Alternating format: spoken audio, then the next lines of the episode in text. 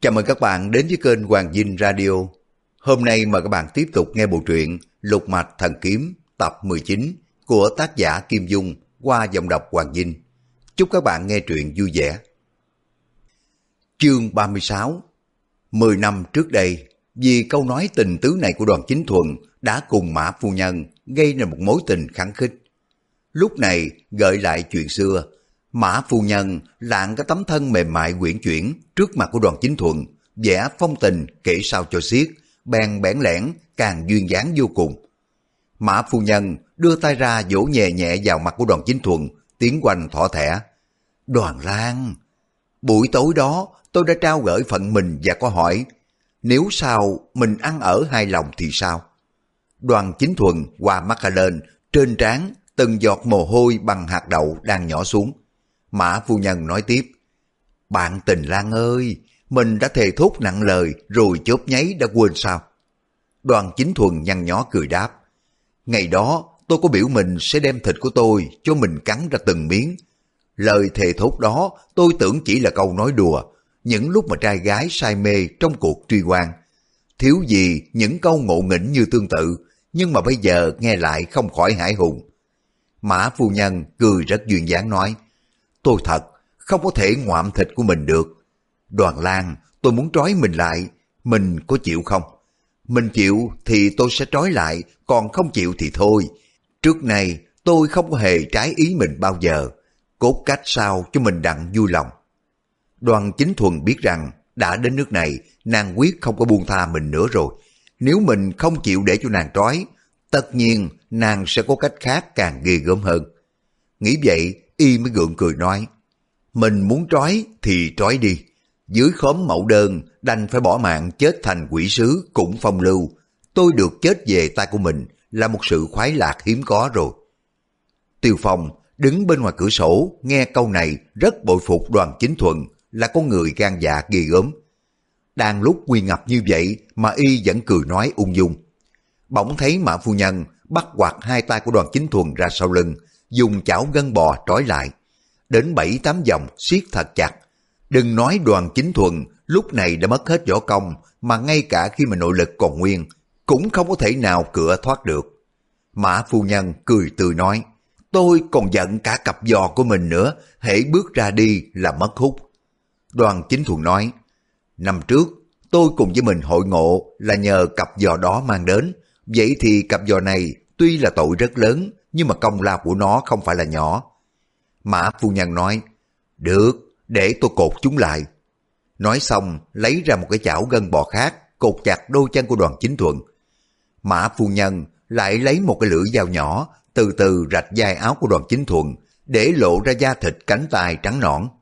Đoàn chính thuần tuy đã hơn 40 tuổi, nhưng mà trên thân dương trong hoàng cung, thức ăn vốn là cực kỳ sung sướng, được vinh hoa phú quý suốt đời, bả vai và cánh tay, da thịt mịn màng.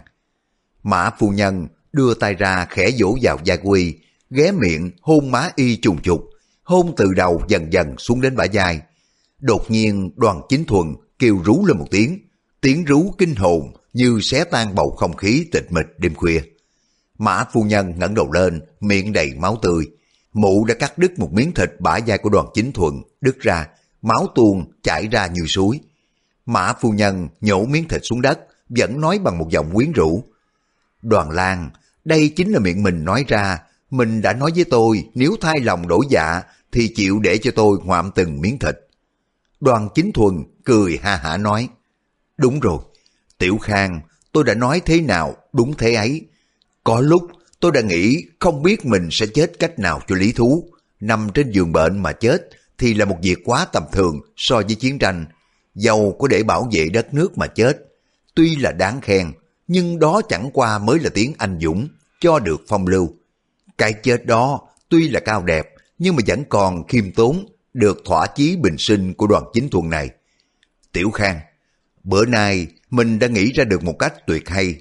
Đoàn chính thuần chết dưới miệng anh đào của một bậc mỹ nhân đẹp nhất trần gian.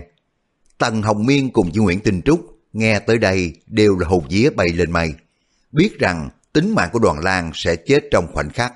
Hai người thấy Tiêu Phong đứng dưới cửa sổ dòm ngó động tĩnh, vẫn không có ra tay cứu viện, thì rủa ngầm ông chẳng có tiếc lời. Vì nếu ông không có bấm quyệt, hai bà đã chạy vào cấp cứu rồi. Tiêu Phong chưa biết ý định của Mã Phu Nhân ra sao, không hiểu mụ tính giết đoàn chính thuần hay là chỉ hăm dọa cho y nếm mùi tội lỗi về cái thói đa tình, rồi sẽ buông tha y. Đặng bắt y từ đây sắp tới phải vĩnh viễn dốc dạ trung thành dưới bóng quần hồng. Giả tỷ mà hành vi của mụ chỉ quanh quẩn ở trong vấn đề tình tứ, ngoài ra không có chuyện gì khác mà mình hấp tấp nhảy vào phòng cứu y. Thì sự cứu viện này chẳng những là vô ý thức mà còn lỡ mất cơ hội do thám chân tướng của y. Tiêu Phong nghĩ vậy cho nên vẫn trầm mặt theo dõi cuộc diễn biến. Bỗng thấy Mã Phu Nhân cười nói, Đoàn Lan, tôi định cắn mình từ từ cho đến chết, cắn hàng ngàn, hàng vạn miếng mà hả giận, xong lại sợ bộ hạ của mình đến cứu. Vậy tôi cắm sẵn cái mũi dao ở chỗ trái tim của mình, chỉ đâm sâu chừng nửa mũi để đó. Nếu cắn mình chưa có chết, đã có người đến cứu, tôi sẽ đâm mạnh chu da một chút. Mình sẽ chết ngay, khỏi phải chịu đau đớn. Mã phu nhân vừa nói vừa rút cái lưỡi dao trụy thủ ra sáng loáng, rạch trước ngực của đoàn chính thuận. Cầm lưỡi dao trụy thủ mũi nhọn cắm đúng chỗ trái tim, rồi bàn tay nhỏ nhắn khẽ đâm một cái. Mũi đao trụy thủ cắm vào trước ngực của đoàn chính thuần, dĩ nhiên mụ phu nhân đâm rất nông mà thôi. Lúc mã phu nhân cầm dao trụy thủ đâm vào ngực của đoàn chính thuần, tiêu phong nhìn tay của mụ không chớp mắt. Giả tỷ, ông thấy mụ ra sức mạnh có nguy hại đến tính mạng của đoàn chính thuần, thì sẽ lập tức phóng trưởng đánh bật văn mụ ra. Nhưng mà thấy mụ cắm mũi dao vào cho nên ông để mặc kệ. Bỗng nghe đoàn chính thuần cười nói, Tiểu Khang, sau khi mình cắn tôi chết rồi, tôi không có lìa khỏi bên mình đâu. Mã phu nhân hỏi, sao thế? Đoàn chính thuần đáp, vì hễ khi mà vợ giết chồng, linh hồn không có tiêu tan, mà quẩn quanh bên vợ của mình, để giữ không có cho gã trai thứ hai bén mảng được. Đoàn chính thuần nói câu này, cốt là để hăm dọa mụ. Mụ nào núng trong lòng mà không có dám ra tài độc ác nữa chăng? Không dè, mã phu nhân nghe xong tái mặt, bất giác ngoái nhìn phía sau. Đoàn chính thuần hỏi, cái thằng chó chết đứng sau mình đó là ai? Mã phu nhân cả kinh đáp. Sao? Có ai đâu? Mình chỉ nói nhăn. Đoàn chính thuần nói, Hứ, gã trai này đang tuét cái miệng khả ố ra mà còn đang sờ tay lên cổ, dường như là cổ hắn bị đau lắm. Cái thằng cha này, người nó cao nghịu, mắt nó xa lệ. Mã phu nhân dội xoay lại, mà có thấy ai đâu? Mụ rung lên. Mình, mình lừa tôi, mình dối tôi sao? Ban đầu đoàn chính thuần tưởng là thuận miệng nói ra một câu chơi, y thấy mã phu nhân quảng hốt lạ thường. Y đoán rằng mã đại nguyên bị sát hại không chừng có điều bên trong. Y biết mã đại nguyên chết là vì đoàn tỏa hầu cầm nã liền cố ý nói ra gã đàn ông đứng sau lưng của mụ dường như đau cổ họng lắm và chảy nước mắt ra khiến cho mã phu nhân hoảng hốt vô cùng. Đoàn chính thuần đoán ra được mấy phần về vụ của mã đại nguyên bị giết, nghĩ thầm bữa nay mình muốn thoát khỏi tai nạn phải dùng yếu tố trong cái vụ này làm phương châm. Đoàn chính thuần nghĩ vậy là bộ ngạc nhiên nói Ô hay, lạ quá vậy. Cái thằng cha đó chớp mắt mà đã chạy mất rồi, không có thấy đứng đó nữa. Hắn, hắn là ai? Hắn là ai vậy? Mã phu nhân tuy trong lòng kinh hãi nhưng mà chỉ trong giây lát trấn tĩnh lại mụ nói Đoàn Lan, bữa nay đã đến nước này chắc là mình cũng biết rằng không ứng nghiệm thề không xong. Đôi ta đã cùng nhau vui thú một hồi Âu là tôi kết liễu cuộc đời cho mình một cách mau lẹ thoải mái. Nói xong, mụ tiến sát lại một bước, đưa tay ra, toàn nắm lấy đuôi dao chủy thủ, đâm mạnh vào. Đoàn chính thuần biết, tính mạng của mình tựa hồ là ngàn cân treo sợi tóc. Dù có muốn kéo dài thời gian thêm nữa, cũng không được. Y mới liền trợn trừng hai con mắt, nhìn về phía sau mã phu nhân la quảng. Mã Đại Nguyên, Đại Nguyên, mau, mau bóp chết nó đi. Mã phu nhân thấy vẻ mặt của đoàn chính thuần hốt quảng lạ thường, mụ giật mình, lại thấy y gọi Mã Đại Nguyên, bất giác quay đầu lại nhìn. Đoàn chính thuần chụp lấy cơ hội chớp nhón này, cúi đầu xuống, đâm đúng xương quai hàm của Mã phu nhân hất mạnh lên. Bỗng đánh quịch một tiếng, Mã phu nhân ngã lăn ra chết giấc. Nguyên đoàn chính thuần đã mất hết nội lực, nên y hất đầu lên được mãnh liệt. Mã phu nhân chỉ ngất đi có một chút, rồi hồi tỉnh lại được ngay. Mụ mới dội vàng, đứng dậy, giữ lấy xương quai hàm nói. Đoàn Lan, mình đúng là giả mang mà, hất hàm làm cho ta đau chết đi được. Mình kiếm chuyện dọ tôi, nhưng mà tôi không có tha cho mình đâu. Đoàn chính thuần gom góp khí lực hàng mấy giờ, chỉ được dồn vào cả để mà xô ngã mã phu nhân một cái, nội lực quy lại hết, nghĩ rằng đã đến lúc sức cùng lực kiệt, không còn cách nào mà thắng nữa, liền buông tiếng thở dài, ngấm ngầm than rằng, mạng của ta đến đây là hết, thôi thì còn nói cái gì nữa. Không biết đoàn chính thuần nghĩ sao lại nói tiếp, Tiểu Khang ơi, mình định giết tôi thật sao? Rồi cái bang sẽ truy vấn mình về cái tội mưu sát thân phu, còn ai đến nữa? Mã phu nhân cười hì hì nói, ai biểu tôi mưu sát thân phu, sau khi mà tôi giết mình, tôi sẽ cao chạy xa bay, còn lần chần ở đây làm gì nữa? Mụ thở dài nói tiếp, đoàn lan, thật tình tôi thương mình, nhớ mình rất nhiều, tôi không có giữ được mình, cho nên cần phải giết đi. Lòng dạ của tôi là vậy đó, ngoài cách này không còn cách nào khác nữa. Đoàn chính thuần nói, À, phải rồi, hôm ấy mình cố ý đánh lừa cô bé trong ta của Tiêu Phong để giết tôi, thì ra cũng vì chuyện này sao? Mã phu nhân nói, đúng thế, cái thằng Tiêu Phong kia chẳng làm nên trò trống gì. Có cái việc giết mình thôi, gã cũng không có làm xong. Tiêu Phong nghĩ thầm, A Châu đã giả trang bạch thế kính rất là thần diệu vô song, đến mình cũng không có nhịn được. Ít khi mà cùng ngồi với bạch thế kính, sao lại bị khám phá ra được mới kỳ chứ? Bỗng thấy Mã Phu Nhân nói, Đoàn Lan, tôi lại cắn mình một miếng nữa nha. Đoàn Chính Thuần nói, cắn đi, tôi chỉ mong được vậy thôi. Tiêu Phong nghĩ bụng, mình không có thể chần chờ được nữa, thò tay vào. Cái bức vách đất ở phía sau đoàn chính thuần chẳng có gì kiên cố cho lắm. Ông ngầm giận nội kình vào cánh tay dùi thủng qua. Không một tiếng động, đặt bàn tay lên lưng của đoàn chính thuần. Giữa lúc ấy, mã phu nhân ngoạm một miếng thịt nữa trên bả vai của đoàn chính thuần.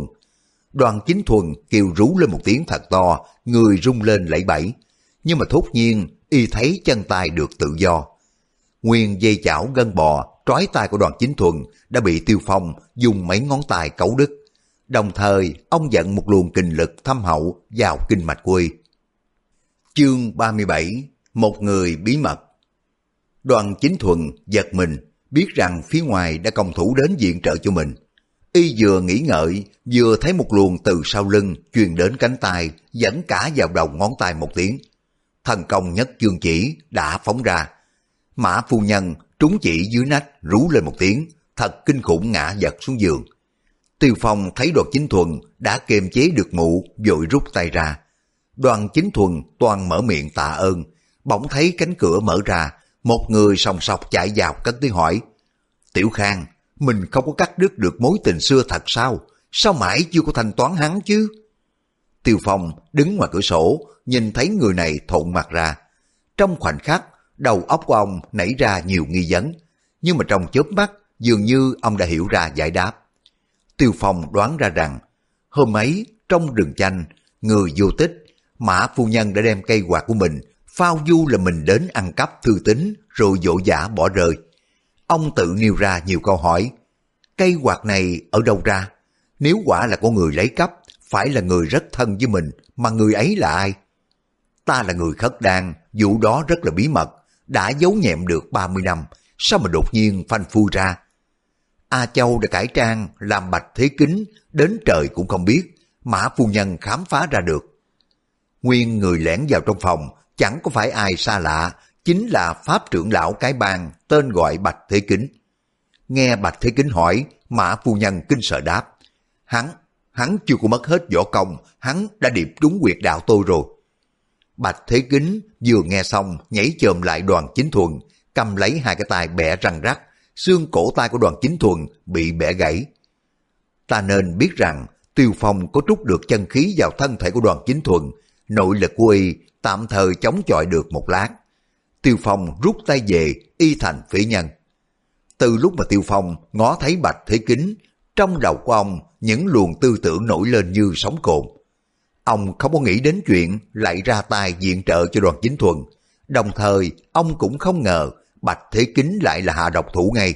Khi biết ra thì xương cổ tay của đoàn chính thuần bị bẻ gãy rồi chàng tặc lưỡi lẩm bẩm.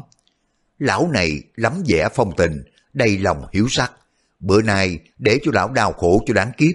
Mình có nể mặt qua châu thì cũng chờ đến lúc cuối cùng sẽ cứu tính mạng cho lão. Tiêu Phong đang nghĩ ngợi, bỗng nghe Bạch Thế Kính nói, gã họ đoàn kia, ta không ngờ bản lãnh của ngươi ghê gớm đến thế, người đã uống thập hương mê hồn tán, mà nội lực vẫn còn lại mấy phần. Đoàn chính thuần, tuy chưa có biết người đứng bên ngoài vách tường, trưởng vào viện trợ nội lực cho mình là ai, nhưng y cũng biết chắc là một nhân vật bản lãnh ghê gớm. Trước mặt tuy thêm một kẻ cường tráng, nhưng mà sau lưng đã có đại diện, cho nên trong lòng của y chẳng chút hoang mang. Nghe giọng cười của Bạch Thế Kính, đoàn chính thuần hiểu là Bạch Thế Kính chưa biết có người giúp sức cho mình, liền hỏi, phải chăng tôn giá là người của trưởng lão cái bang? Tại sao mà tôn giá chưa từng quen biết nhau, sao mà lại hạ độc thủ đến thế? Bạch Thế Kính không có trả lời, chạy dội đến bên mình của Mã Phu Nhân, thò tay vào, nắm lưng của mụ mấy cái. Song phép nhất dương của họ đoàn, cực kỳ thần diệu. Tuy võ công của Bạch Thế Kính ghê gớm, không sao giải khai quyệt đạo được cho mụ. Bạch Thế Kính nhíu cặp lông mày hỏi, Sao? Thấy trong người thế nào? Giọng nói rất là quan thiết. Mã phu nhân đáp, chân tay của tôi bị tê liệt không nhúc nhích được. Thế này, mình thanh toán xong hắn đi, rồi đôi ta mau thoát khỏi đây. Tôi không có muốn chần chừ trong căn nhà này nữa. Đoàn chính thuần đột nhiên buông một tràng cười giòn giả. Tiểu Khang mình ơi! Mã phu nhân nói, mình ơi mình ơi, mình vẫn hứng chí lắm sao, chết đến nơi mà còn vui cười. Bạch Thế Kính nổi đóa la lên, mi còn gọi hắn bằng đoàn lan sao, con tiện nhân kia. Nói xong trở tay tác một cái thật mạnh.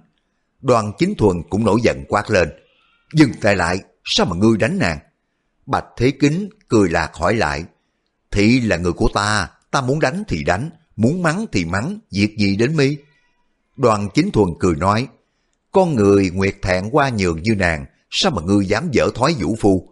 Thế mà cũng học đòi làm người, ngươi phải dằn lòng, đừng quăng nói sổ sàng, để nàng được vui lòng mới phải chứ. Mã phu nhân nhìn Bạch Thế Kính nói, mình nghe đó, người ta đối với tôi thế nào, sao mà mình lại phủ phàng với tôi như vậy chứ? Bạch Thế Kính quát mắng, con dâm phụ này, rồi ta sẽ liệu cho mi. Còn cái gã họ đoàn si ngốc kia, bây giờ ta mới biết mi chỉ quen thói nịnh đàn bà. Vậy mà sao mụ vẫn ám hại mi? Này, nhớ đi, sang năm cũng vào ngày này, chính là ngày dỗ đầu của mi đó. Nói xong, lão sấn lại giơ tay, toan là ấn sâu lưỡi dao chủy thủ trên ngực của đoàn chính thuần từ trước. Giữa lúc ấy, đột nhiên cửa phòng có một luồng gió mạnh thổi vào. Dèo một tiếng, luồng kình phong đã thổi tắt vụt lửa đi, trong phòng tối như mực. Mã phu nhân rú lên một tiếng kinh hãi. Bạch Thế Kính thấy có kẻ địch mới vào, không có rảnh tay giết đoàn chính thuần, vội chạy vào nghênh địch. Lão mới quát hỏi, ai? Lão vừa giơ tay lên, đỡ ngực vừa xoay người lại. Luồng kình phong đã thổi tắt cái đèn, rõ ràng do một nhân vật bản lĩnh tuyệt cao phóng ra. Đèn lửa đã tắt hết, lại không có nghe động tĩnh gì. Bạch Thế Kính, Đoàn Chính Thuần, Mã Phu Nhân và Tiêu Phong, tất cả mọi người để hết tinh thần nghe ngóng, đều cảm thấy trong phòng có một người. Mã Phu Nhân không có nén nổi, kinh hãi la lên. Có người, có người! Người mới vào, vẫn là lập lờ đứng ở cửa phòng, hai tay chống nạnh, nhưng mà không có nhìn rõ mặt của người này, y không nhúc nhích. Kể đến Bạch Thế Kính quát hỏi, ai? Lão tiến lên một bước, người lạ chẳng nói năng gì, cũng chẳng có nhúc nhích, như không nghe tiếng. Nếu không biết người đến là bạn hay là thù, lão cho chưởng lực quạt tắt đèn lửa. Có phải là một tay võ công cao cường, lão cũng không có dám mạo hiểm động thủ. Người này không hề hé miệng cũng chẳng có cử động, căn phòng tối đen, dường như là bao phủ một cái làn không khí ngột ngạt rùng rợn. Đoàn chính thuần trong phòng cũng như tiêu phong ở bên ngoài, thấy điệu bộ người mới đến đều kinh hãi nghĩ thầm, chắc là người này ghê gớm lắm. Sao mình nghĩ không có ra nhân vật võ lâm giống y? Cả hai người đều lịch duyệt giang hồ, kiến văn rộng rãi, nhưng mà không đoán được ra ai. Mã phu nhân thét lên lanh lảnh. Mình đốt lửa lên cho sáng đi, tôi, tôi sợ lắm. Bạch Thế Kính nghĩ bụng, con dâm phụ này ngu quá đi, bây giờ thắp đèn lên, lỡ ra kẻ địch thừa cơ đánh úp thì sao chứ? Lão vẫn để hai tay đỡ ngực, chờ cho địch nhân ra chiều trước thì mới đoán sơ qua về gốc gác uy rồi sẽ tính sao. Nào ngờ, người đó vẫn trơ trơ, hai bên quay mặt vào nhau, chừng uống cạn tuần trà. Tiêu Phong dĩ nhiên cũng không có dám lên tiếng. Đoàn chính thuần cũng quyết không mở miệng để cho Bạch Thế Kính dò la gốc gác của đối phương. Bốn bề im phăng phát, cả loại côn trùng cũng im tiếng, từng mảnh tuyết rơi cũng có thể nghe rõ được. Tình trạng này kéo càng dài, Bạch Thế Kính càng băn khoăn. Người này quyết nhiên là kẻ thù không phải là bạn, nhưng mà tại sao lão cứ đứng lì chưa chịu ra tay? Rồi lão tự trả lời, phải rồi, chắc y còn đợi người đến tiếp diện vì y sợ một mình không có địch lại ta. Nếu để đến lúc kẻ tiếp diện tới nơi, tất sẽ bị bọn chúng cứu đoàn chính thuần đem đi mất. Nghĩ tới đây, Bạch Thế Kính không có dám trì hoãn, lại la lên. Các hạ đã không trả lời, tại hạ đành phải mạo phạm thôi. Nói vậy, nhưng mà lão vẫn chưa có ra tay, đối phương vẫn không có động tĩnh. Bạch Thế Kính liền thò tay vào trong bọc, rút ra một cây phá giáp cương, tung mình nhảy lại. Một ánh sáng xanh lè, lấp lóe trong đêm tối, vẫn là cương trùy nhằm đâm thẳng vào trước ngực của đối phương. Chiêu quan xạ đầu ngưu là một tuyệt kỹ bình sinh lão đắc nhất. Người lạ né mình tránh thoát. Bạch Thế Kính thấy một luồng gió mạnh phóng lại, ngón tay đối phương nhằm cổ họng của mình chụp xuống. Đòn đánh lẹ quá, Bạch Thế Kính chưa có kịp thu cương trùy về, năm đầu ngón tay của đối phương đã đụng vào cổ họng của mình. Lão hồn vía lên mây, hốt quảng lùi lại phía sau để tránh đòn, run run hỏi. Ngươi, ngươi là...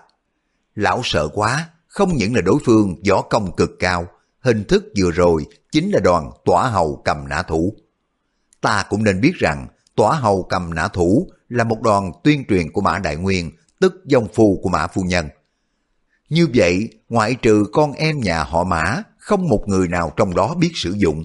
Từ khi mà Mã Đại Nguyên chết đi, người ta lo tính nghề này sẽ bị thất truyền.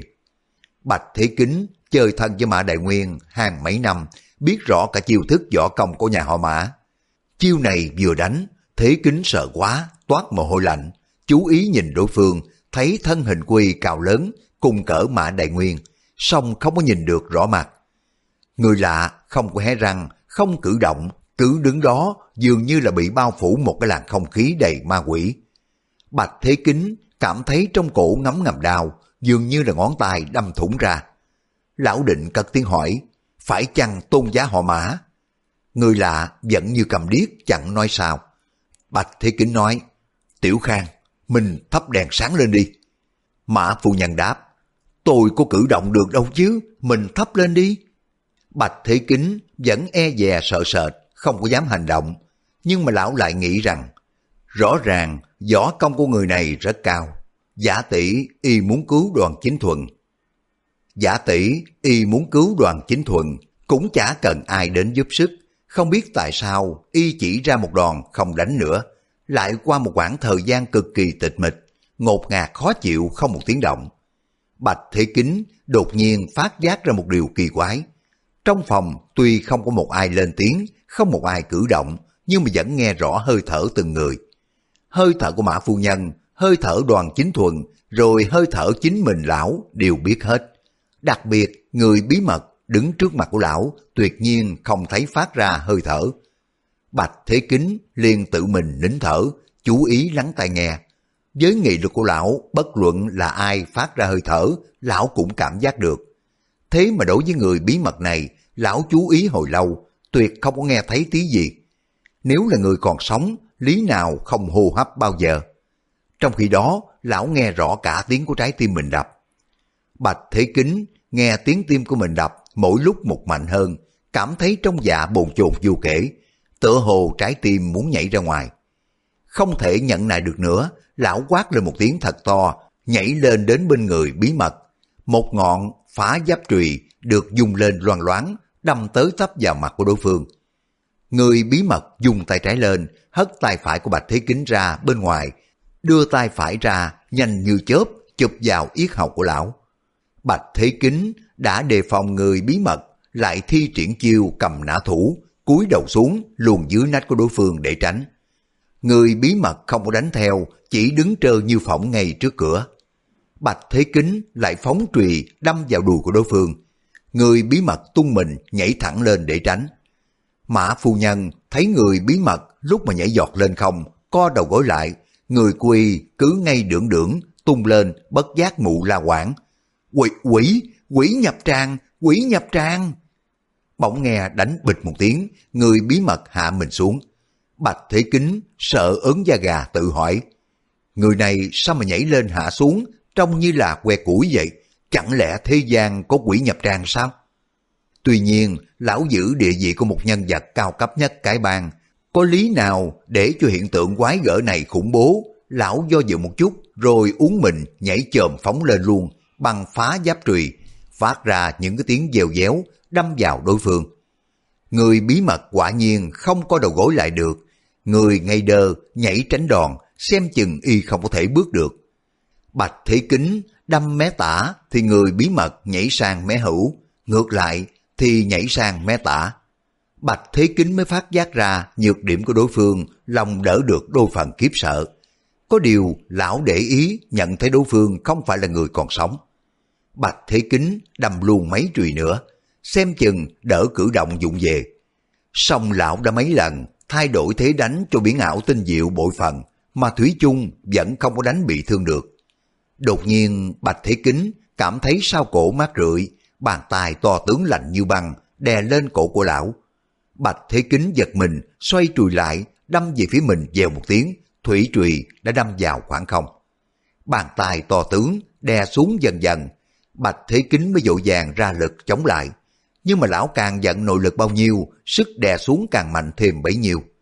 Đầu tiên, lão bắt buộc phải cúi đầu, sau lưng cũng phải sụm xuống. Bạch Thế Kính cảm thấy trên đầu trên cổ của mình dường như phải đội đá nặng tới ngàn cân, khiến cho người của lão cong lại, cơ hồ sắp gãy làm hai. Bạch Thế Kính thở lên hồng học. Tiêu Phong cùng với đoàn chính thuần nghe thấy đều lấy làm quái lạ. Mã phu nhân sợ quá la quảng. Thế Kính, Thế Kính, mình làm sao vậy? Bạch Thế Kính không còn hơi sức để đáp lời Mã phu nhân. Lão cảm thấy nội lực trong người đã bị đè ép quá trầm trọng, tiết ra dần dần. Đột nhiên, bàn tay to tướng cứng như sắt, lạnh như băng, sờ lên mặt của Bạch Thế Kính. Bàn tay này đúng không phải là của người sống. Bạch Thế Kính không nhịn được nữa, cố la lên. Quỷ nhập trang, quỷ nhập trang. Âm thanh của lão cực kỳ thê thảm rùng rợn. Bàn tay to, chuyển động, mơn mang từ trên đầu dần xuống mắt. Những ngón tay đưa đi đưa lại chỗ này, làm cho Bạch Thế Kính hết hồn. Những ngón tay đó chỉ ấn mạnh một chút là đôi chồng đã bị móc ra. Nhưng may, bàn tay lạnh buốt này đưa xuống dưới sờ mũi của lão rồi mới tiếp tục sờ xuống miệng. Bàn tay quỷ quái này đưa từng chút một sờ đến miệng của Bạch Thế Kính, cuối cùng đưa xuống đến cổ họng thì dừng lại. Người bí mật dùng ngón tay trỏ và ngón tay giữa kẹp lấy yết hầu của Bạch Thế Kính, siết dần dần chặt vào. Bạch Thế Kính khiếp sợ mê man la lên. Đại nguyên hiền đệ, tha chết cho ta, tha chết cho ta đi. Mã phu nhân nghe tiếng, hét lên như còi. Mình, mình nói cái gì vậy? Hắn là đại nguyên sao? Bạch Thế Kính tiếp tục năn nỉ. Đại nguyên, đại nguyên hiền đệ, trăm điều sai là là gì nàng cả, không có can dự gì đến ta mà. Mã phu nhân tức giận nói, việc gì cũng chính ta chủ trương thì đã sao? Mã Đại Nguyên, ngươi sống trên thế gian cũng là cái bị thịt, ngươi chết đi được cái quái gì, lão nương không có sợ ngươi đâu. Lúc Bạch Thế Kính mở miệng nói ra bấy nhiêu lời để đổ cho kẻ khác, thì ngón tay của người bí mật lại nới ra một chút, thì lời mới nói rõ được. Bây giờ lão dừng lại không có nói nữa, người bí mật từ từ siết chặt lại. Bạch Thế Kính trong lòng hồi hộp, nghe Mã Phu Nhân nói người bí mật là Mã Đại Nguyên, thì lão yên chí, lão quái này đã bị Mã Đại Nguyên nhập vào thay ma, thành quỷ nhập tràng. Thà chết cho ta, chính là phu nhân của hiền đệ đã đôi ba lần hiền đệ tiết lộ thân thế bí mật của Kiều Phong mà hiền đệ không chịu, cho nên nàng mới mới nảy ra ý kiến ám hại đó. Tiêu Phong đứng bên ngoài nghe mà rùng mình. Ông không có tin ma quỷ, Chắc là người bí mật này là một nhà võ hạng giả giờ lộng ghép thần thông khiến Bạch Thế Kính cùng với Mã Phu Nhân phải khiếp sợ hoang mang, phun ra những điều ám muội cùng hai phạm nhân này do quả nhiên Bạch Thế Kính vì khủng hoảng mà thổ lộ hết. Cứ theo những lời của họ vừa phun ra, chờ cho Bạch Thế Kính là tòng phạm, sở dĩ Mã Phu Nhân mưu giết do nguyên nhân mụ đòi phanh phui những điều bí mật mà mình biết mà Mã Đại Nguyên không nghe. Rồi ông lại tự hỏi, tại sao mụ căm hận mình đến thế? Tại sao mụ cứ hất đổ cho bằng được cái ngôi bàn chúa của tôi? Tiêu Phong đang ngẫm nghĩ, thấy Mã Phu Nhân hét lên lanh lợi. Mã Đại Nguyên, ngươi lại bóp chết ta đi, ta không có muốn nhìn mặt bị thịt của ngươi nữa, loài tiểu quỷ kia. Thốt nhiên, văng vẳng nghe tiếng xạo xạo rất nhỏ, xương sụm bụng của Bạch Thế Kính bị móng tay quỷ quái bấm nát một chỗ. Bạch Thế Kính thân cự quậy mà không sao thoát khỏi cái bàn tay hộ pháp của người bí mật. Tiếp theo, gian lên tiếng bục bục, cổ họng của Bạch Thế Kính bị hả rời. Bạch Thế Kính thở phì phì, nhưng mà không hít vào miệng được, cũng không có xuống phổi được. Chân tay của lão dãy lên đành đạch, người rung lên như gà bị cắt tiết, rồi tắt hơi chết liền. Người bí mật cấu chết Bạch Thế Kính xong, xoay mình đi một cái đã biến mất không còn thấy bóng dáng. Tiêu Phong cảm thấy trong lòng xúc động tự hỏi, người này ta phải theo dõi gã xem sao.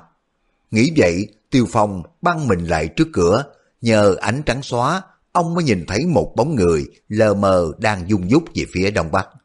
Cước lực của Tiêu Phong kỳ tuyệt phi thường, không thì làm sao mà thấy được. Tiêu Phong lẩm bẩm, thân pháp của người này khiếp thật. Ông đề bồi rất gấp, rồi một hồi còn cách chừng hơn 10 trượng. Bây giờ ông đã rõ ràng hơn, gió công người bí hiểm hiển nhiên vào dạng cao thủ. Tiêu Phong lúc này đã nhìn rõ cả cước pháp của người bí mật. Người này không có cắt bước như là người thường mà chạy rất nhanh, chẳng khác gì lướt người trên mặt tuyết trơn tuột. Về môn kinh công, Tiêu Phong bắt nguồn tự phái sao lại được Uông Ban Chúa cái bang rèn luyện cho. Ông rất thân về phái Dương Cương, mỗi một bước băng mình ra xa hơn một chút. Người còn đang lơ lửng trên không thì tung chân ra một bước nữa. Kể về kiểu cách thì Tiêu Phong coi như có vẻ còn nặng nề, không có nhẹ nhàng ung dung nhàn nhã như người bí mật chạy trước. Đường trường, phương thức của ông có phần trội hơn bằng thực lực. Tiêu Phong đuổi bấy lâu, dĩ nhiên là người bí mật, chạy trước, cảm giác được có người đang rượt theo mình. Ngay từ lúc mà bước chân của Tiêu Phong chạy trên đường đất đầy tuyết phủ, đã chỉ ra rằng theo mình là một người có bản lãnh kinh người. Tiêu Phong cảm thấy người bí mật thay đổi thân pháp đột ngột, không biết y chạy thế nào mà trông như một chiếc bườm thuận gió xuôi dòng lướt băng băng, chớp mắt cách thêm chừng một trượng. Tiêu Phong âm thầm kinh hãi trong lòng lẩm bẩm, có phải là một tài cao thủ thứ nhất hay là thứ nhì trong võ lâm, không thế thì sao, y chỉ giơ tay lên một cái, đủ để hạ sát bạch thế kính. Nguyên Tiêu Phong được trời phú cho một bản ngã kỳ tài về võ học là môn đồ của quyền khổ đại sư cùng với Uông Ban Chúa. Tuy võ công của hai người này cao cường thật, song cũng chưa phải là nhân vật đặc biệt. Tiêu Phong võ công đặc sắc giỏi hơn nhiều, chỉ là một chiêu thức tầm thường nhưng trong tay phóng ra cũng thành mãnh lực vô biên. Những người mà đều cho là võ công của ông giàu bậc thiên tài, có sẵn năng khiếu sơ sinh mới được như thế, chứ không phải chỉ trông vào sự rèn luyện thành tài. Tiêu Phong chính mình cũng không hiểu tại sao mình tới được bản lĩnh này. Ông chỉ hiểu mình bất luận chiêu thức nào đã qua một lần là biết ngay, đã biết là tinh thục ngay, nhất là lúc lâm địch, ông tự nhiên có cách biến hóa cực kỳ quyền bí. Có điều ngoài võ công ra, dù là đọc sách hay là thủ công gì, ông cũng chỉ hạng bình thường, có chi đặc biệt. Võ công của Tiêu Phong đã đến độ tài cao đặc biệt, không ai bị. Đời của ông ít gặp được tài đối thủ, kể ra cũng có rất nhiều tay nội lực rất thâm hậu như ông, chiêu thức thì xảo diệu, chẳng có thua gì ông. Nhưng mà lúc vào đấu với ông, đến hồi tối hậu, đối phương chỉ sai có một ly mà phải chịu thất bại, thất bại một cách khâm phục. Vì thế, rất hiếm có kẻ tìm để mà trả thù rửa hận. Hiện tại Tiêu Phong gặp được tài khinh công cao hơn mình. Bất chợt, hùng khí bốc lên ngùng ngục, ông mới giận khinh công lên, đuổi gấp theo. Hai tay địch thủ, kẻ trước người sau, như bóng với hình, thẳng hướng đông bắc, lao nhanh như gió, mà Thủy chung Tiêu Phong vẫn không có đuổi sát đến được. Một giờ qua, hai giờ lại qua, hai người chạy hơn 800 dặm đường. Nguyên vẫn một mực không ai chịu thua ai về môn kinh công. Đủ nhau chừng nửa giờ thì trời đã hừng sáng, tuyết bóng xuống nữa, đêm tối đã biến thành ánh sáng ban mai. Tiêu Phong nhìn rõ chân núi của một thị trấn, nhà cửa dân chúng trù mật, tiếng gà sao sát gáy màu, tiếng trước vừa dứt, kế tiếng sau. Tiêu Phong thêm rượu cất tiếng gọi to. Này, anh chạy trước, tôi mời anh vào thị trấn uống vài bát rượu đã, rồi lại tỉ thí cước lực có được không? Người bí mật không có trả lời, gia tăng cước lực chạy nhanh hơn. Tiêu Phong cười nói, dù anh có là một gian nhân hạ thủ giết Bạch Thế Kính xong, là một bậc anh hùng hảo hán, Tiêu Phong này cam chịu thua trước cái môn kinh công rồi, hai ta uống rượu thôi, đừng ngại nữa. Tiêu Phong vừa nói, vừa đuổi theo rất gấp, chứ chưa có lại được chút nào. Người bí mật đột nhiên dừng bước nói, người ta đồn đại Bắc Kiều Phong, Nam Mộ Dung, quả nhiên là danh bất hư truyền. Người miệng nói mà nội lực vẫn được tự nhiên, đúng là anh hùng, đúng là một tay hào kiệt. Tiêu Phong nghe âm thanh của người bí mật, có vẻ như người lớn tuổi hơn mình nhiều, liền nói, tiền bối, quá khen đó thôi, giảng bối có ý, muốn lên giao công tiền bối, chẳng hiểu tiền bối có vui lòng chăng. Người kia thở dài nói, lão phu đã già rồi, chẳng có được việc gì đâu, hảo hán, đừng có theo nữa, chạy thêm một giờ, lão phu đành phải chịu thua đó. Dứt lời, lão mới chạy chậm chậm về phía trước. Tiêu Phong muốn chạy theo để nói chuyện với lão, nhưng khoa chân chợt nghĩ ra. Lão đã có lời biểu mình đừng đuổi nữa. Chương 38 Người đẹp, ai ngờ dạ hiểm sâu. Kiều Phong tuy rất mong được cùng với người bí mật kết giao, song nghĩ đến lão biểu đừng có đuổi nữa, trong bụng đã ngần ngừ. Mặt khác, ông nghĩ mình đã từng bị bọn hào kiệt Trung Nguyên thù ghét, e rằng người này cũng vào cái hạng kinh bỉ người khất đan cho nên chỉ đưa mắt nhìn sau lưng của người bí mật, một lúc sau thì cảm khái than rằng, người này khinh công tuyệt diệu, nội lực có thừa, mình chưa có được thấy mặt, thật là đáng tiếc. Kiều Phong dừng chân lặng lẽ một hồi lâu mới đi vào thị trấn. Ông vào một tiểu điếm nhỏ mua rượu uống, mỗi khi mà cầm bát rượu lên nhấp, Kiều Phong đều vỗ bàn than thở. Đáng mặt Nam Nhi, xứng tài hảo hán, đáng tiếc, đáng tiếc. Câu đáng mặt Nam Nhi, xứng tài hảo hán là khen cái người bí mật võ nghệ cao thâm. Còn câu đáng tiếc là tỏ ý cảm khái, chưa có được giao kết bạn bè cùng với người bí mật. Ta nên biết rằng Kiều Phong trước nay là một người coi bạn bè trọng như tính mạng của mình.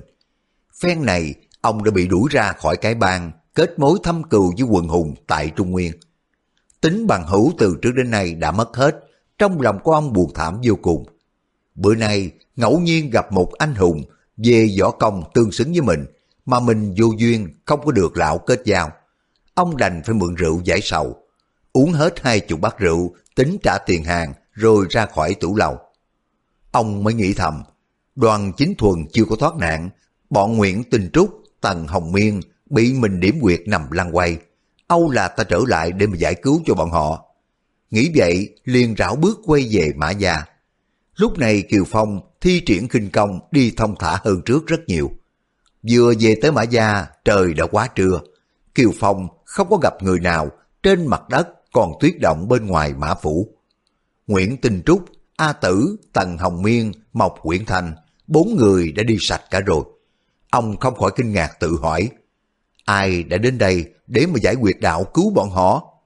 Kiều Phong đẩy cửa bước vào nhà, thấy thi thể của Bạch Thế Kính nằm cong queo, bên cạnh cửa đoàn chính thuần thì không có thấy đâu.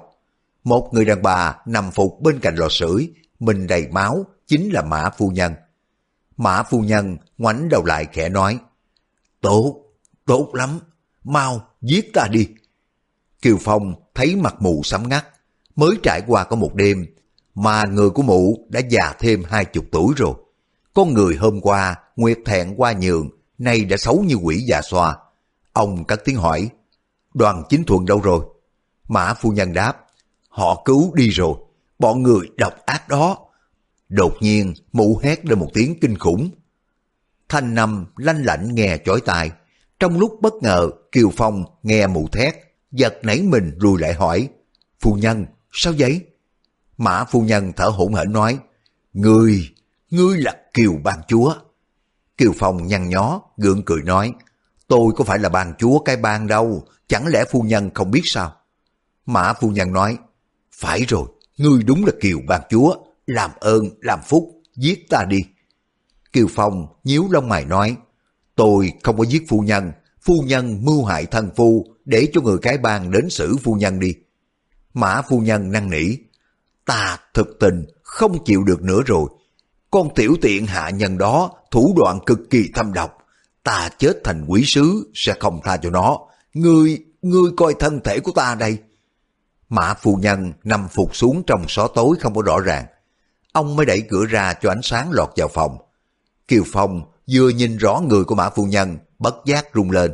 Bả dài, cánh tay, dưới nách, bắp đùi của mụ, chỗ nào cũng bị đau khoét. Những cái vết thương này đều đã bị kiến bu đầy. Kiều Phong mới nhìn những cái vết thương của mã phu nhân, biết ngay tứ chi cùng sau lưng của mụ đều đã bị cắt gân cùng với mạch máu, cho nên không nhúc nhích được. Trường hợp này không giống như điểm quyệt. Người bị điểm sau khi khai thông quyệt đạo lại cử động được như thường. Đằng này mã phu nhân đã bị cắt đứt gân mạch, từ đây trở đi thành phế nhân. Kiều Phong lấy làm lạ, ở miệng của các vết thương sao lại có kiến bu đầy? Bỗng nghe mã phu nhân nói, còn tiện tỳ đó đã cắt đứt gân mạch chân tay của ta, làm cho khắp mình ta bị thương. Nó còn lấy mật ngọt, bôi vào cái miệng vết thương cho kiến đốt, để ta phải chịu cực khổ suốt một ngày đêm. Sống không được, chết thì chẳng chết, cho nó mới cam lòng. Kiều Phong, trong những cái vết thương của mụ không khỏi rùng mình. Ông vốn không phải là một người hạng gan dạ mềm yếu, nhưng mà dù có đốt, cũng chỉ thích làm cho mau lẹ. Không có lòng độc ác hành hạ địch nhân. Ông buông ra một tiếng thở dài, ra cầu tiêu xách cái thùng nước, rưới lên người của mụ để kiến bò đi, đỡ cho mụ được cái nhức nhối bị đốt. Mã phu nhân nói, cảm ơn người, ngươi đúng là tốt bụng, nhưng mà ta không sống được nữa đâu. Ngươi làm phúc, chém cho ta một nhát cho rồi. Kiều Phong hỏi, ai đã hành tội phu nhân? Mã phu nhân nghiến răng đáp, một đứa tiện tỳ lõi con, mới độ có 15-16 tuổi, tâm địa vô cùng độc ác. Kiều Phong thất kinh hỏi, có phải là A Tử không? Mã phu nhân đáp, đúng rồi, ta nghe một người đàn bà khác kêu nó, nhưng mà con lõi này có lẽ là muốn trị ta. Nó bảo là phải làm cho ta đau khổ vô cùng để báo thù cho cha mẹ. Kiều Phong nhíu cặp lông mày hỏi, ngày trước đoàn chính thuần có mối tình với phu nhân, bây giờ dù là phu nhân có muốn giết y, nhưng mà thấy con gái của mình hành hạ tàn khốc phu nhân như vậy, có lẽ nào không ngăn trở chứ? Mã phu nhân đáp, y mê man có biết cái gì đâu, đó là vì y đã trúng phải thập hương mê hồn tán. Kiều Phong gật đầu nói, có thế chứ, y là một bậc hảo hán, biết rõ phải trái, có ly đâu để cho con gái mình hành động một cách nhẫn tâm như thế. Còn mấy người đàn bà bị điểm nguyệt? Mã phu nhân nói, thôi, mi đừng có hỏi nữa, giết ta mau đi. Kiều Phong hư lên một tiếng nói, nếu phu nhân không trả lời, thì tôi lại bôi mật ngọt vào những cái chỗ vết thương rồi bỏ đi, để cho phu nhân sống chết ra sao thì ra. Mã phu nhân nói, bọn người đàn ông các người đúng là cái phường độc ác, lòng lan giả dạ thú. Kiều Phong nói, thế còn phu nhân, ám hại Mã Đại Nguyên hiền đệ, thủ đoạn đó không độc ác sao? Mã phu nhân lấy làm lạ hỏi, tại sao, cái gì ngươi cũng biết, ai bảo ngươi vậy? Kiều Phong lạnh lùng đáp, tôi hỏi phu nhân chứ có phải phu nhân hỏi tôi đâu. Phu nhân cầu đến tôi, không phải là tôi cầu đến phu nhân. Thôi, nói mau đi. Mã phu nhân nói, được, ta nói cho mày biết, đó là một gã đại hán cao to, mặc áo dãy xô, đầu đội mũ gai. Gã khai phóng quyệt đạo cho A Tử trước tiên. Ta nghe con A Tử kia kêu gã bằng tam sư huynh. Sau A Tử nhờ gã giải khai quyệt đạo cho má má của nó là con tiện nhân Nguyễn Tinh Trúc. Nguyễn Tinh Trúc yêu cầu gã giải khai quyệt đạo cho hai đứa tiện nhân kia. Kiều Phong nghe đoạn này bất giác rùng mình.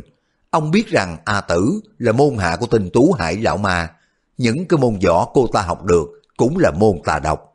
Bao nhiêu hào kiệt tại Trung Nguyên nghe đến, tinh tú lão ma ai mà không bịt mũi bưng tai bỏ đi thì cũng tỏ ra khó chịu. Cũng may lão tử biết phái võ của mình làm cho thiên hạ phẫn nộ, ít khi nào lão ra khỏi xào quyệt. Kiều Phong không có hiểu lão đến Trung Nguyên chưa? Kiều Phong nghe Mã Phu Nhân nói vậy, người giải khai quyệt đạo cho mấy người đàn bà là Tam Sư Huynh qua tử. Thì ra là bọn tinh tú lão ma đã lục tục kéo vào Trung Nguyên. Tất sẽ có những cuộc rồng tranh hổ đấu, sắc mùi máu tanh, không thể nào mà tránh khỏi. Kiều Phong nói, gã đủ bao nhiêu tuổi, mang theo thứ khí giới gì?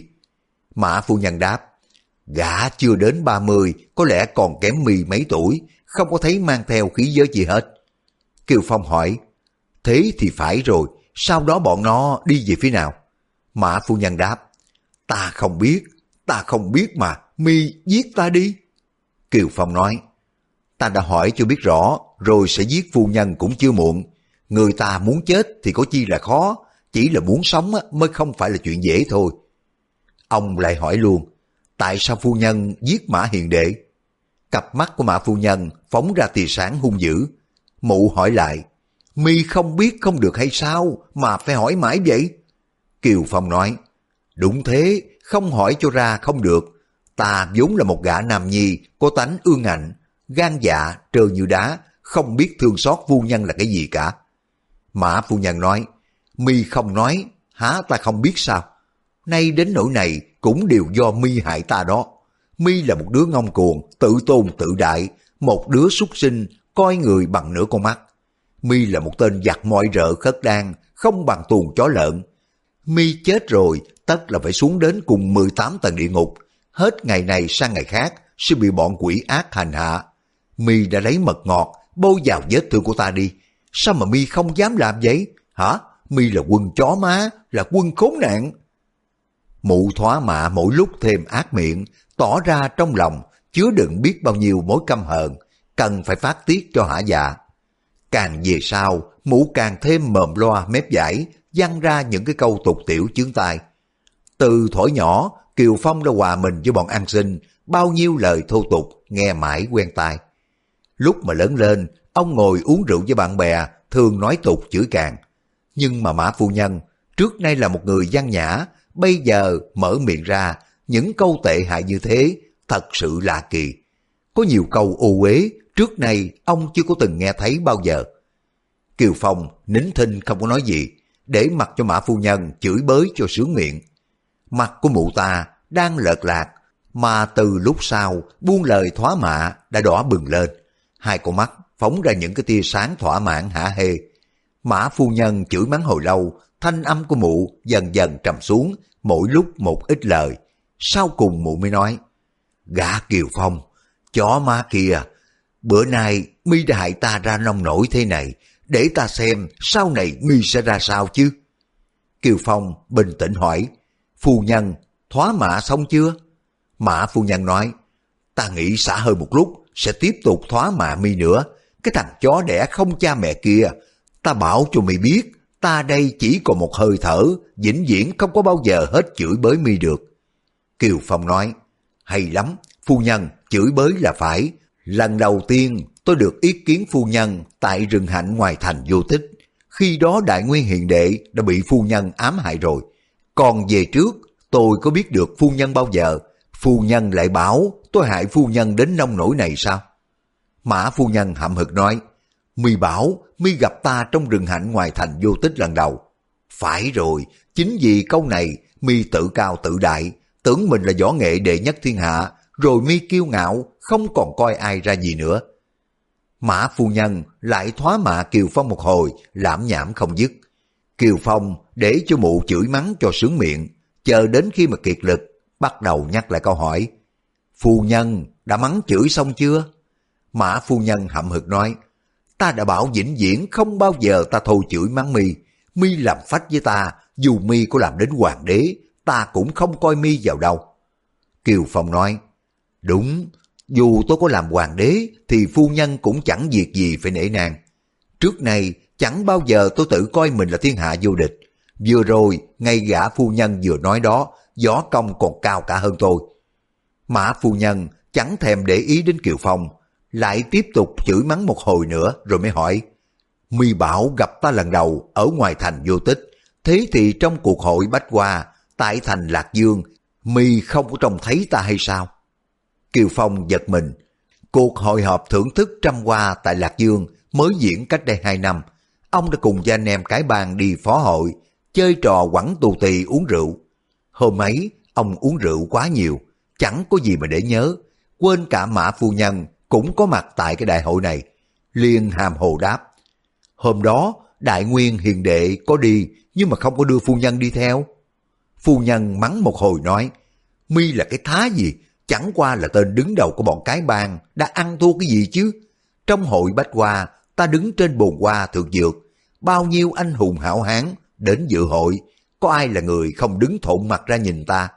Ai là người thấy mặt của ta cũng không khỏi điên đảo thần hồn. Chỉ có một mình mi, cậy mình là bậc anh hùng hảo hán, không ham nữ sắc, không thèm để mắt trông đến ta một lần. Mi là một đứa ngụy quân tử, một đứa vô liêm sĩ.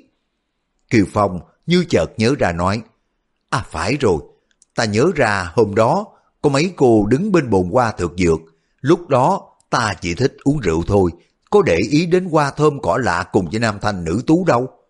Giả tỷ có ai là một bậc tiền bối nữ kiệt, đương nhiên ta phải đến bái kiến. Còn phu nhân là vợ của Mã Hiền Đệ, thì dù tôi có không nhìn đến, há phải là điều thất lễ sao? Sao phu nhân hận tôi về cái chuyện đó? Mã phu nhân nói, mì có mắt mà không trồng sao? Bất luận là vị anh hùng hảo hán nào, tiếng tâm lẫy lừng bốn phương, cũng chăm chú nhìn ta từ đầu đến gót chân. Cả đến bậc đạo cao chức trọng, dù không có dám nhìn thẳng vào mặt ta, vì sợ người ngoài biết, thì cũng đưa mắt liếc trộm. Chỉ có một mình mi, một mình mi giữa đại hội bách hoa. Lúc đó có hàng ngàn chàng trai mà chỉ một mình mi thủy chung vẫn không có chịu nhìn ta một lần. Kiều Phong thở dài nói, từ thuở nhỏ tôi không có ưa đánh bạn với con gái mà lớn lên, cũng không có hay dòm ngó đàn bà. Chả riêng gì đối với phu nhân, đến cả một cô gái đẹp hơn nữa cũng vậy. Lúc ban đầu tôi không có để ý đến nàng, sau này lại chậm mất rồi. Mã phu nhân hỏi giật giọng, sao? Mi bảo còn có người đẹp hơn ta sao? Người đó là ai? Kiều Phong đáp, nàng là con gái đoàn chính thuần, chỉ ruột qua tử. Mã phu nhân nhổ nước miếng đánh toẹt một cái, lên giọng kinh kỉnh nói, chỉ là một loại đê tiện ấy mới vừa lòng mi sao. Mã phu nhân chưa có dứt lời, Kiều Phong nắm lấy tóc của mụ, nhấc bổng lên, liện mạnh xuống, rồi bằng một giọng hung dữ cầm tức. Nếu mụ còn dám thốt ra những cái câu xúc phạm đến danh dự của nàng, ta sẽ cho mi nếm thủ đoạn tàn khốc của ta. Mã phu nhân bị Kiều Phong quật cho một cái, suýt nữa chết rồi. Bao nhiêu khớp xương của mụ nghe rào ráo. Thế mà mụ bỗng nổi lên một chuỗi cười khanh khách, nói móc. Thế ra, một bậc đại anh hùng, một vị đại hiệp họ Kiều nhà ta cũng đã bị lưới tình cầm chân, bị mỹ nhân mê hoặc. Thế này thì buồn cười đến nẻ ruột ra chết mất rồi. Ngài chúa tại cái bang mơ ước một vị công chúa nước đại lý tập tễnh ngôi phò mã ở trong phủ trấn Nam Dương. Kiều Phong ơi, ta cứ tưởng đối với ngài, dù là tiên Nga giáng thế, cũng không có thể lọt vào mắt xanh của ngài được. Thì ra, ta đã lầm to rồi. Ngừng một lát, phu nhân cười lạc, hỏi bằng một giọng nửa lễ phép, nửa ở mờ. Bàn chúa mơ tưởng nàng, trong người của ngài lại có bản lĩnh tuyệt luân, sao mà không cướp lấy mà lại đành ngồi than thở. Các bạn vừa nghe xong tập 19 Lục Mạch Thần Kiếm. Cảm ơn các bạn đã quan tâm theo dõi. Hẹn gặp lại các bạn trong phần tiếp theo. Thân ái, chào tạm biệt.